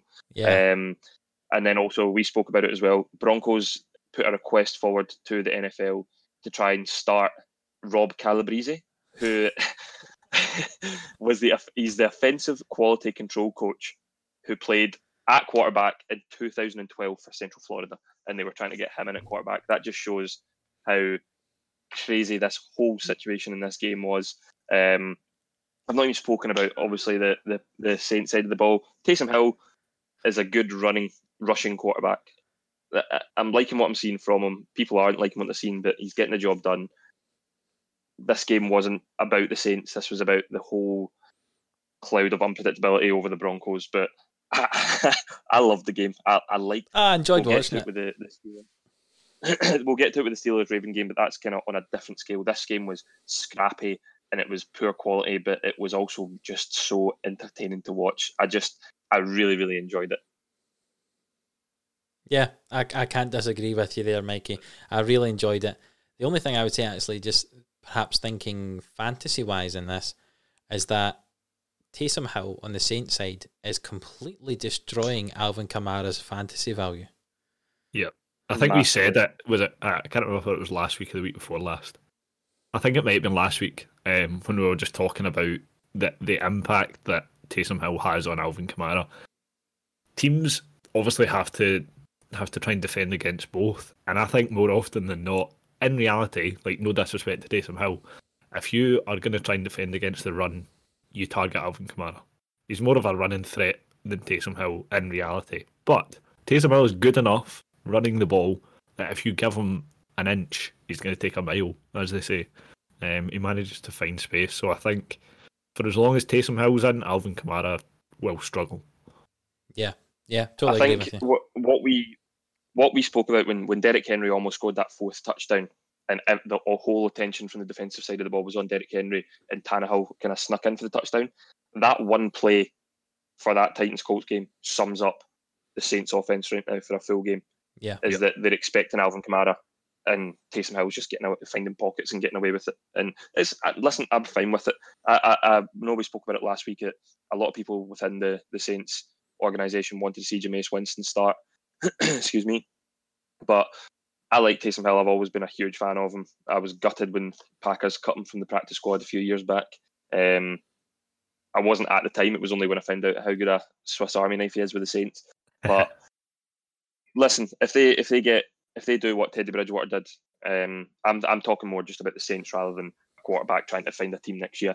If Taysom Hill goes undefeated while Drew Brees is out, perfect. That's exactly what they want. And Sean Sean Payton trusts um, Taysom Hill massively.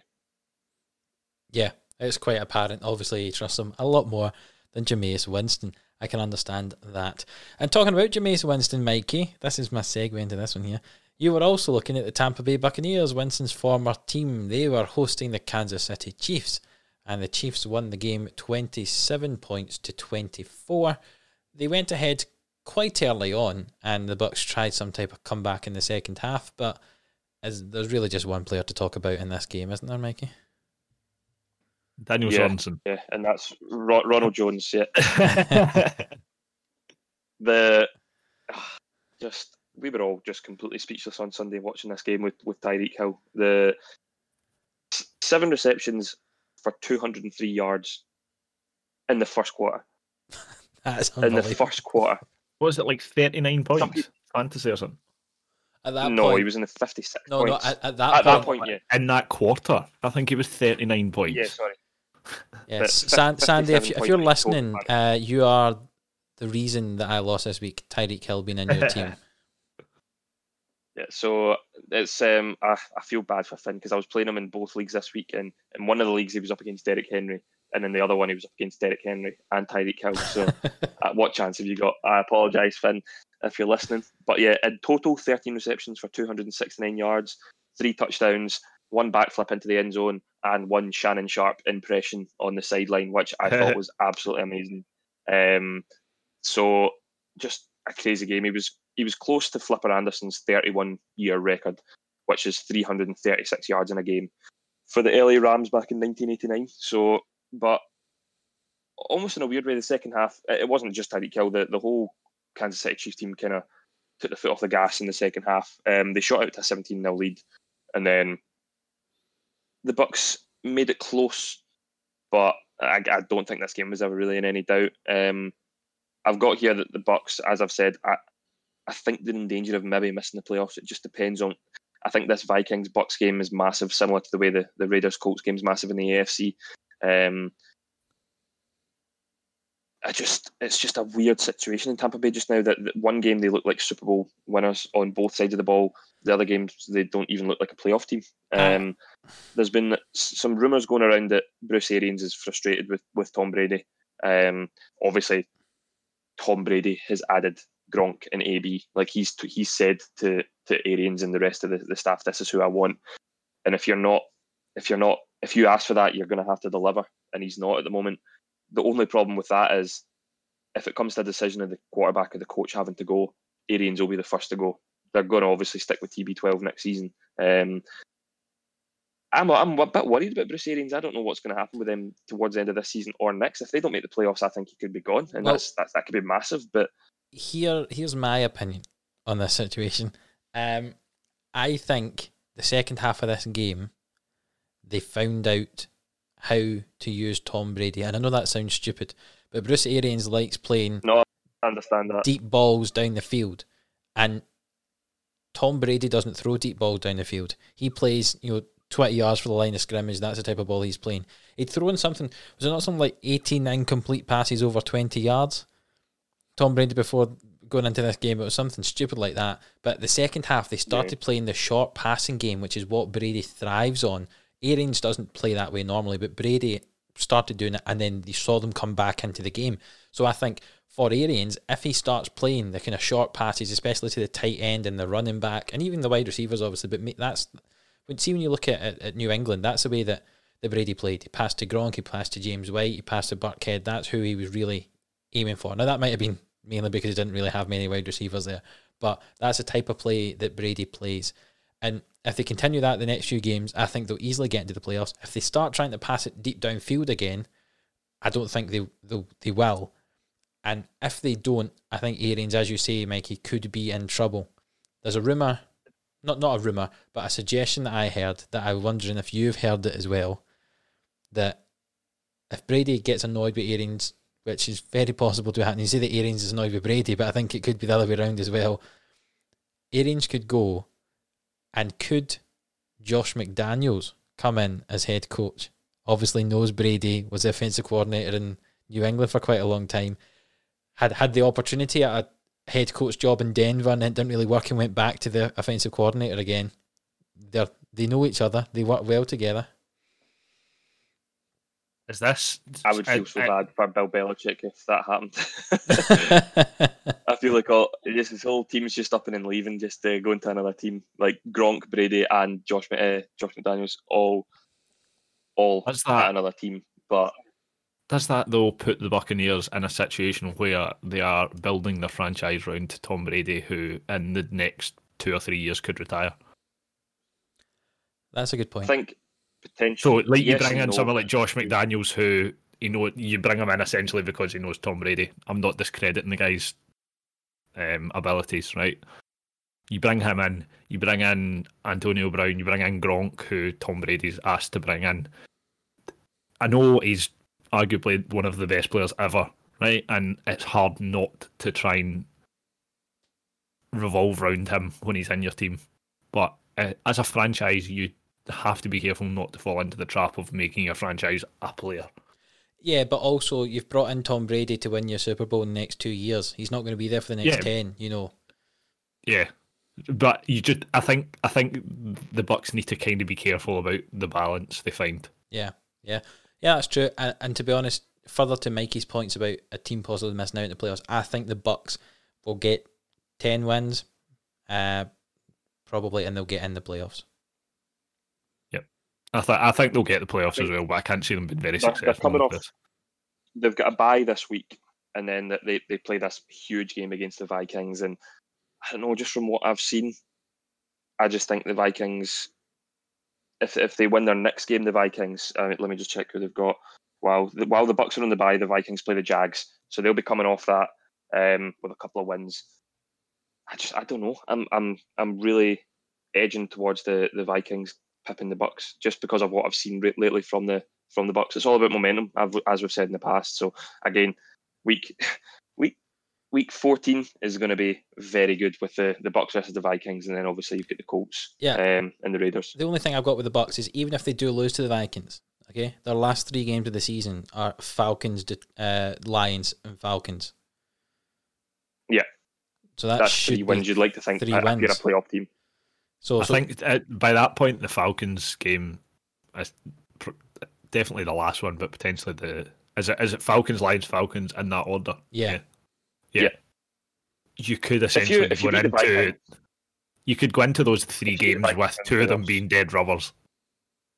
Let's be honest, for not for them, sorry, for the Falcons and the Lions. The Falcons, do they have anything think- really to play for by that point? As it could be a huge game for the Bucs, but it could be could be nothing for for the Falcons. yeah, yeah. I, I personally, I think the Bucs will get in with a ten and six record. There's Adam's outlandish claim of the week. Happy to move on to the next game. Mikey's looking at me like he's not Wait, but- sure. Can we start talking about the MVP now? Uh, yes, we can. So Mitchell Trubisky came back. Wentz, that's Uh, that's uh, that's game fifteen. Yeah, yeah. Mi- Mitch Trubisky came back in for the Chicago Bears and showed why he should be the starting quarterback. Uh, no, the Bears uh, played at the Packers a 41 points to 25 uh, win for the Packers. At one point, we're up 27 points to three. The Green Bay Packers. Um, the, the just just Aaron Rodgers is good, isn't he? Good. That's all I have Good. to I've say. got, I've got here. This is uh, I sent this to Kai. So this is Patrick Mahomes' record as the season stands: three thousand four hundred ninety-seven yards. We'll just call it three thousand five hundred yards, thirty touchdowns, two interceptions, with a hundred and fifteen passer rating. Aaron Rodgers, three thousand one hundred yards, so a wee bit less. Three more touchdowns with thirty-three, four interceptions, and a better passer rating. We've said before this is Mahomes just just Mahomes is just kind of plodding along like Mahomes does. Like that, that we are just expecting this. But I remember at the very start of the season that Aaron Rodgers in the NFL top 100 was put outside of the top 10. The last two times he was outside of the top 10, the following season he won the MVP, and it's happened again this season. Um, I, I just I think that what the what Aaron Rodgers needs to get MVP would be the one seed in the NFC. That's Well- what he would need if, to stake his claim for Well, MVP. That, that's a, a question I ask is because it's not the best player. The MVP is the most valuable player. And my question is is Aaron Rodgers more valuable to Green Bay than Pat Mahomes is to Kansas City? And my answer would be yes, because Kansas City has got into the playoffs previously with quarterbacks who aren't Pat Mahomes, yeah. like you know, Alex Smith has got into the playoffs and stuff like that. See if Rodgers was not and in this team. Year. Yeah, see if Rodgers was not in this team. Green Bay have got no chance again in the playoffs. It's your backup. Just a little side note on that. Uh, Jordan Love, we've got, and we've also oh, got. So yeah, have I? Ah, can't remember his name. Jordan Love hasn't played a snap yet. We had someone else we brought in when we were, uh, when we were wiping the team out. That, Boyle is the other yeah, quarterback. Um, if we're if we're just quickly talking about most valuable players, in my opinion, it's Derrick Henry is the MVP. That's that to me, MVP is that's. But obviously, we've spoke about politics, but the quarterback it's a quarterback driven award and a quarterback driven lead.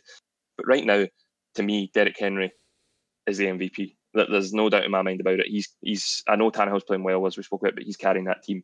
But anyway, let's get back to the obviously the Packers game because I like talking about the Packers. Right, well, we've got, we've got 60 more seconds to talk about it, Mikey. So you talk about it and tell us what you want to say about it. On you go. Your time starts now. I'm just trying to find the one thing is that this was the 100th win the Packers have over the Bears. And it's only the fourth team in NFL history to have 100 wins over another team. I will try and find out who the other three teams are. Right, well, while you do that, I'll talk about, the game then. Team. So the Chicago Bears side of the ball, Trubisky came back in at quarterback. He did throw t- uh, three touchdowns, but he did have two interceptions. Uh, Allen Robinson, surprise, surprise, big receiving game for him. Eight receptions, 75 yards, and two touchdowns. On the ground, David Montgomery, surprisingly good. Seems he'd been kind of struggling in the ground, but is it really surprising because he's playing against the Green Bay Packers who don't know how to defend against the run? 100 yards for Montgomery on the ground from 11 attempts. See, this is my really fast analysis of this game. Moving on to the Packer side of the ball, you had Aaron Jones and Jamaal Williams rush for 17 attempts each, mainly because, as I said, we were at 27 points, 20, 28 points, something like that, to three up, uh, 27 points, three up uh, in the second quarter. So there was no need to start passing the ball later on. We had touchdowns for Adams, Tonyan, Lazard, who came back, thankfully, as our second receiver, and I was very impressed with the way he played uh, and Marcedes Lewis, who got his uh, his senior citizens touchdown of the day that he needed to get. Um, we don't really pass the ball that much. Twenty one attempts, four touchdowns, uh, two hundred yards, fantastic. And happy birthday to the two Aarons, Jones and Rodgers, who had their birthday earlier on this week. Packers, I think I said this before. Uh, against bad teams, do well. Against the teams that are quite tough, uh, in terms of physically tough, they struggle against. And I think that's why Adam's outlandish claim of the game, it seems to be everyone. I've got one now.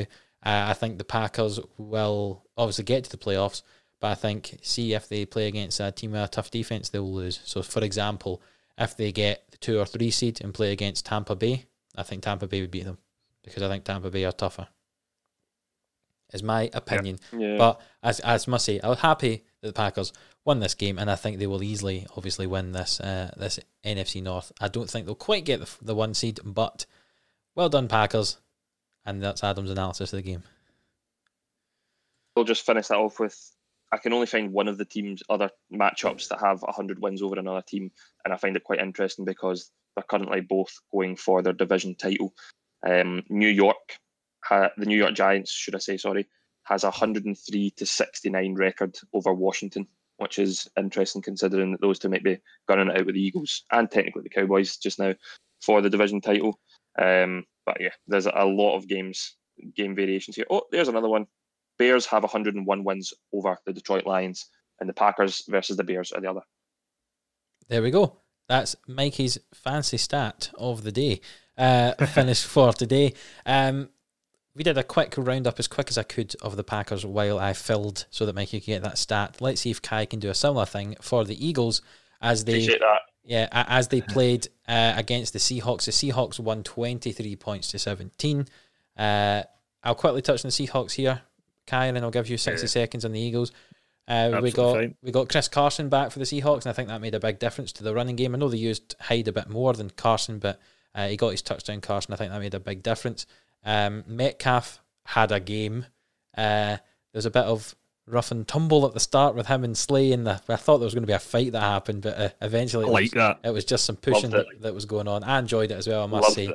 Um, I think the Seahawks since they've got Carlos Dunlap, they've now got a pass rush. They had six sacks on Wentz. I don't know if that's more to do with the offensive line for the Eagles, but nonetheless, this defense is better. The defensive line for the Seahawks. I think this is a real Super Bowl contender there, and there's no shame in only losing by six points to the Seahawks for the Eagles.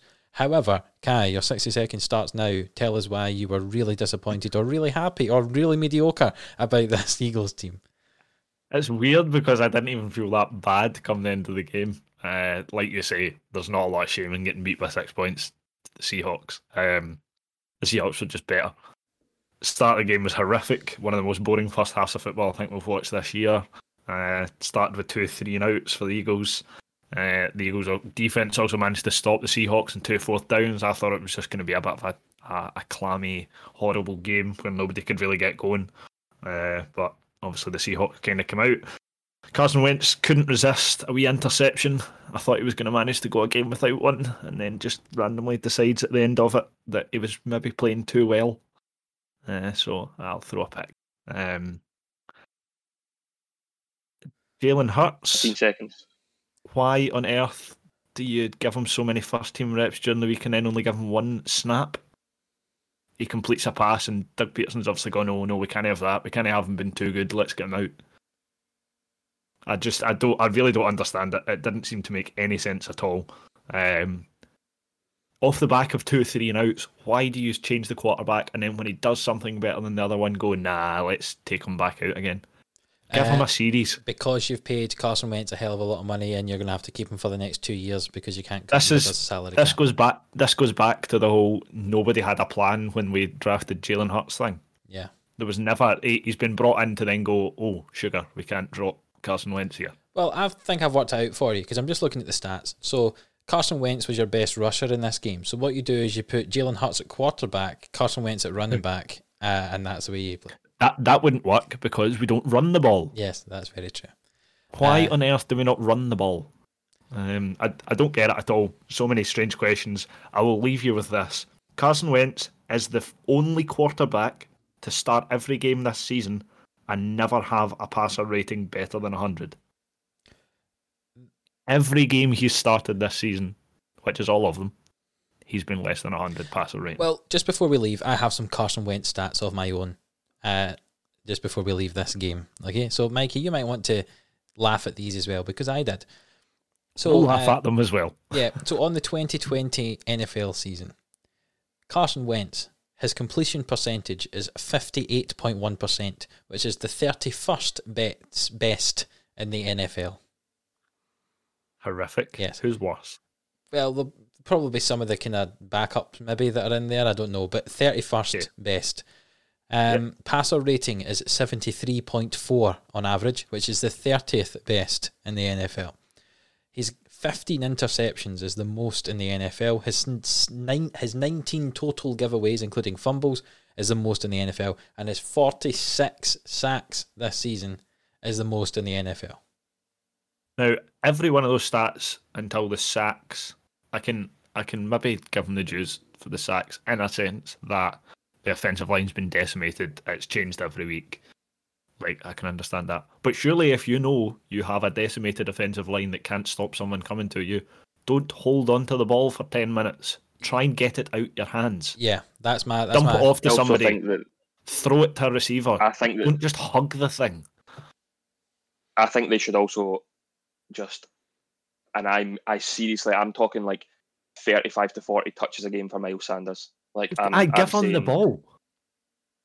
Uh, just absolutely pound the rock with the Eagles. They they need to turn if they want to win this division. They need to turn into a massive run heavy team. Might be too late already, and then after a week or two, kind of have defen- defenses kind of figuring out what's going on, and that maybe will allow Carson Wentz with a bit more time to throw. What, But what I think will work just what I think will work if we do that is that Zach Ertz will probably be back this week. Now, now fair play to Richard Rodgers and Dallas Goedert. Obviously, Dallas Goedert to less of an extent because he's been out as well. They've they've filled a void to an extent, but Zach Ertz is is a much better player than both of them. I would say. Having him back, you start running the ball, and then he plays underneath and he runs the short routes.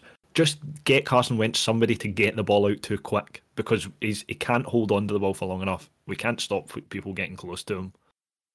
That, But- and then he tries these stupid ninety-yard passes and triple coverage. Yeah. So so just just to quickly finish, Mikey, if you could get Doug Pederson just to listen to what you said, because I'm the Miles Sanders owner in fantasy, and I'd quite like him to score more than like six points. So I'll don't worry. I'll I'll speak to him. if you could send him a fax or something, I think that's how you talked him into it. So that'd be fine. I, I started Oh, no, that you have to statement send me a with.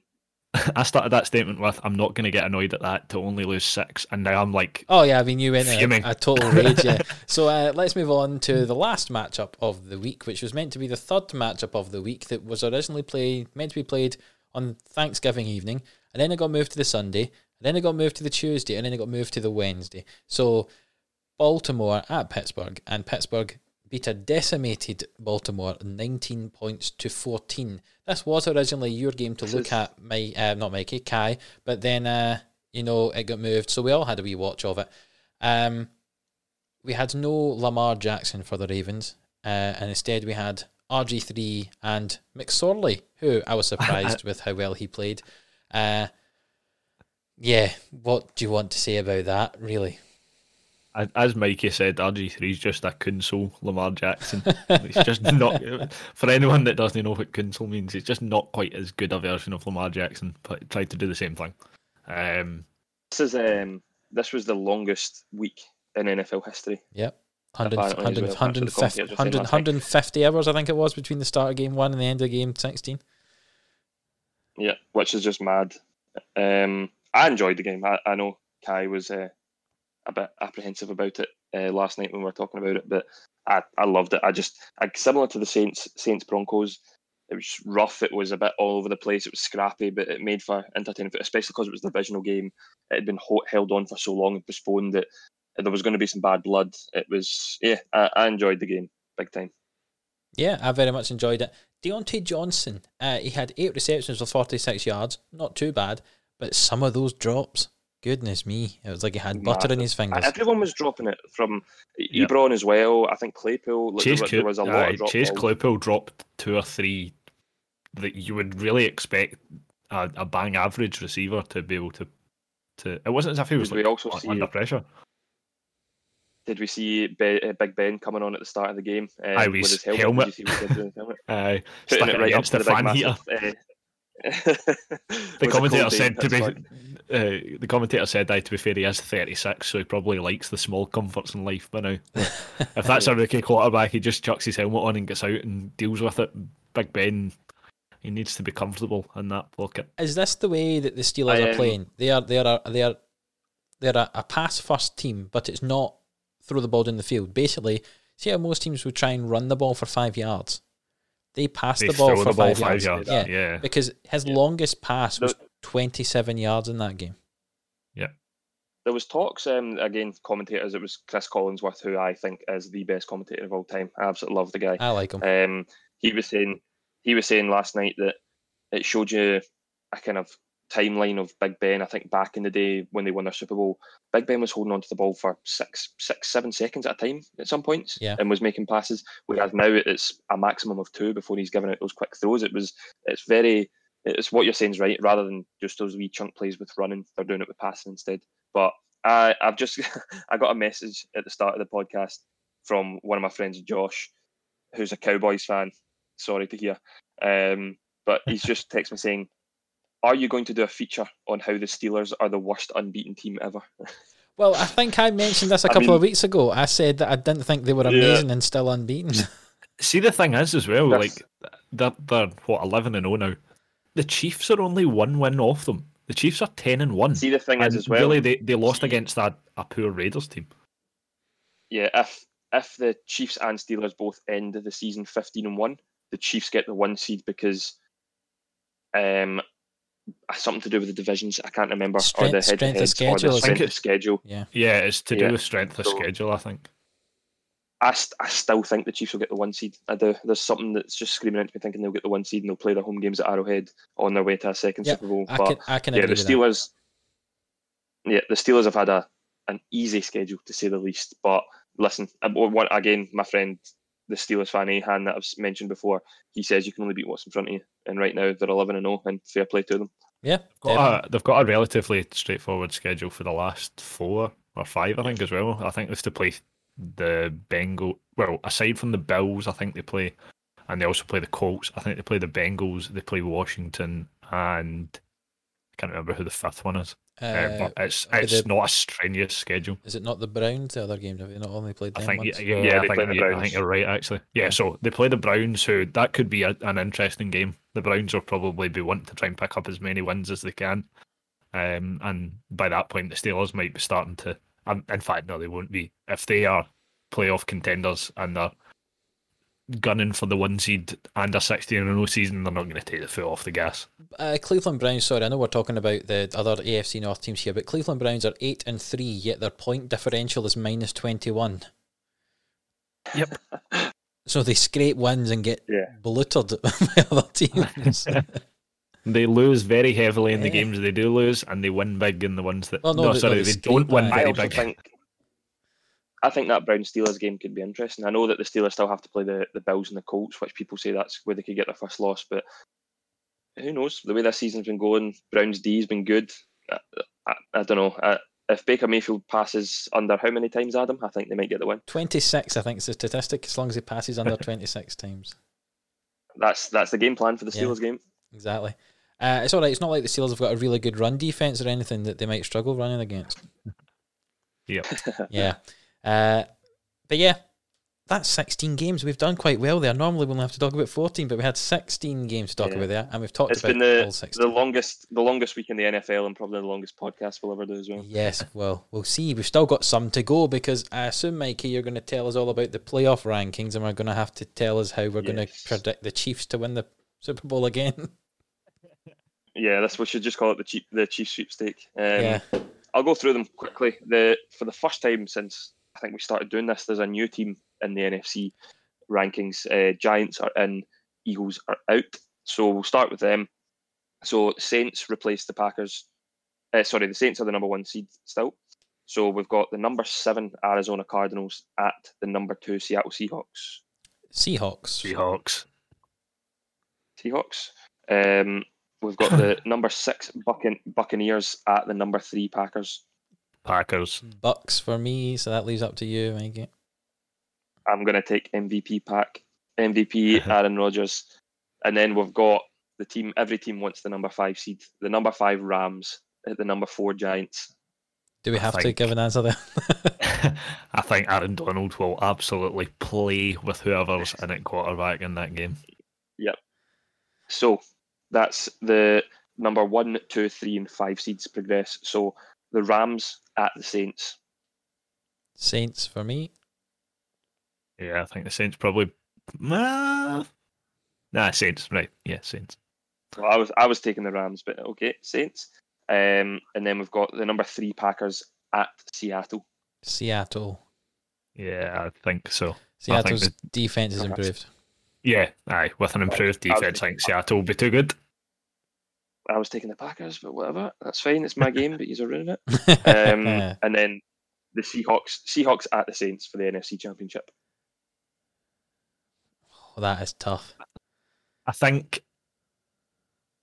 Uh, I think purely on offense. I'll I think start.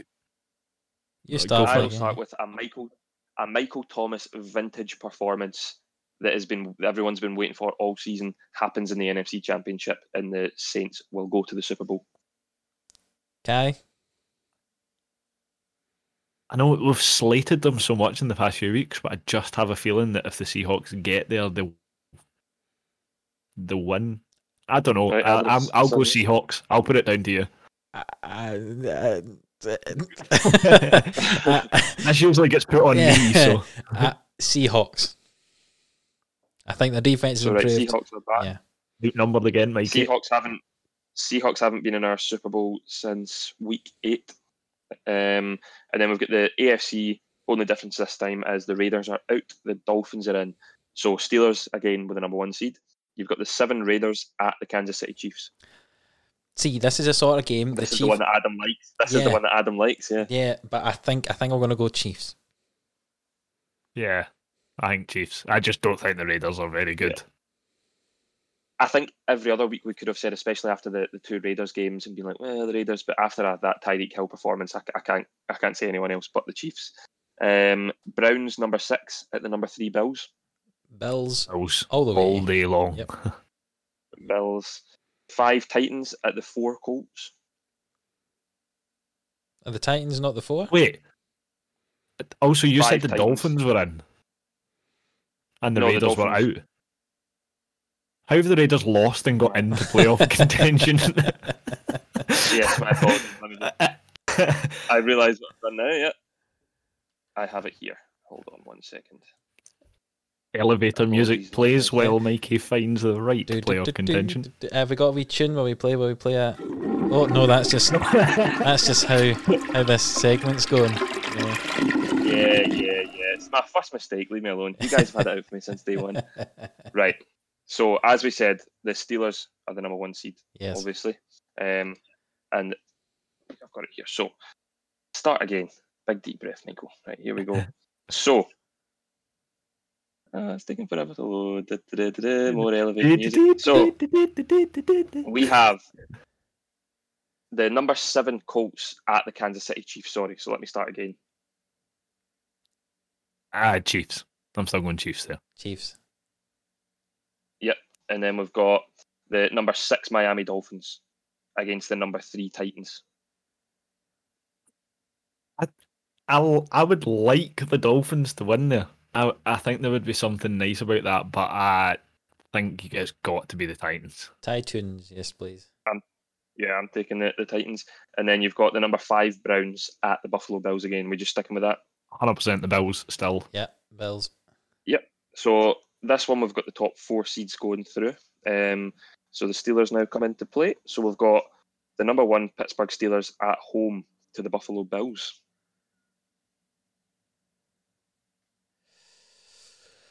Steelers. Ah, I'll put it to you, Mikey. I'll go Bills. I wanna all say Bills, but on the Bills and Josh Allen. Yeah, I want to say Bills, but I'm I'm just the Steelers have given me no reason to believe that they won't win a playoff game, so I'm going to say the Steelers. Um, and then we've got the number three Titans at the Chiefs. This is tough.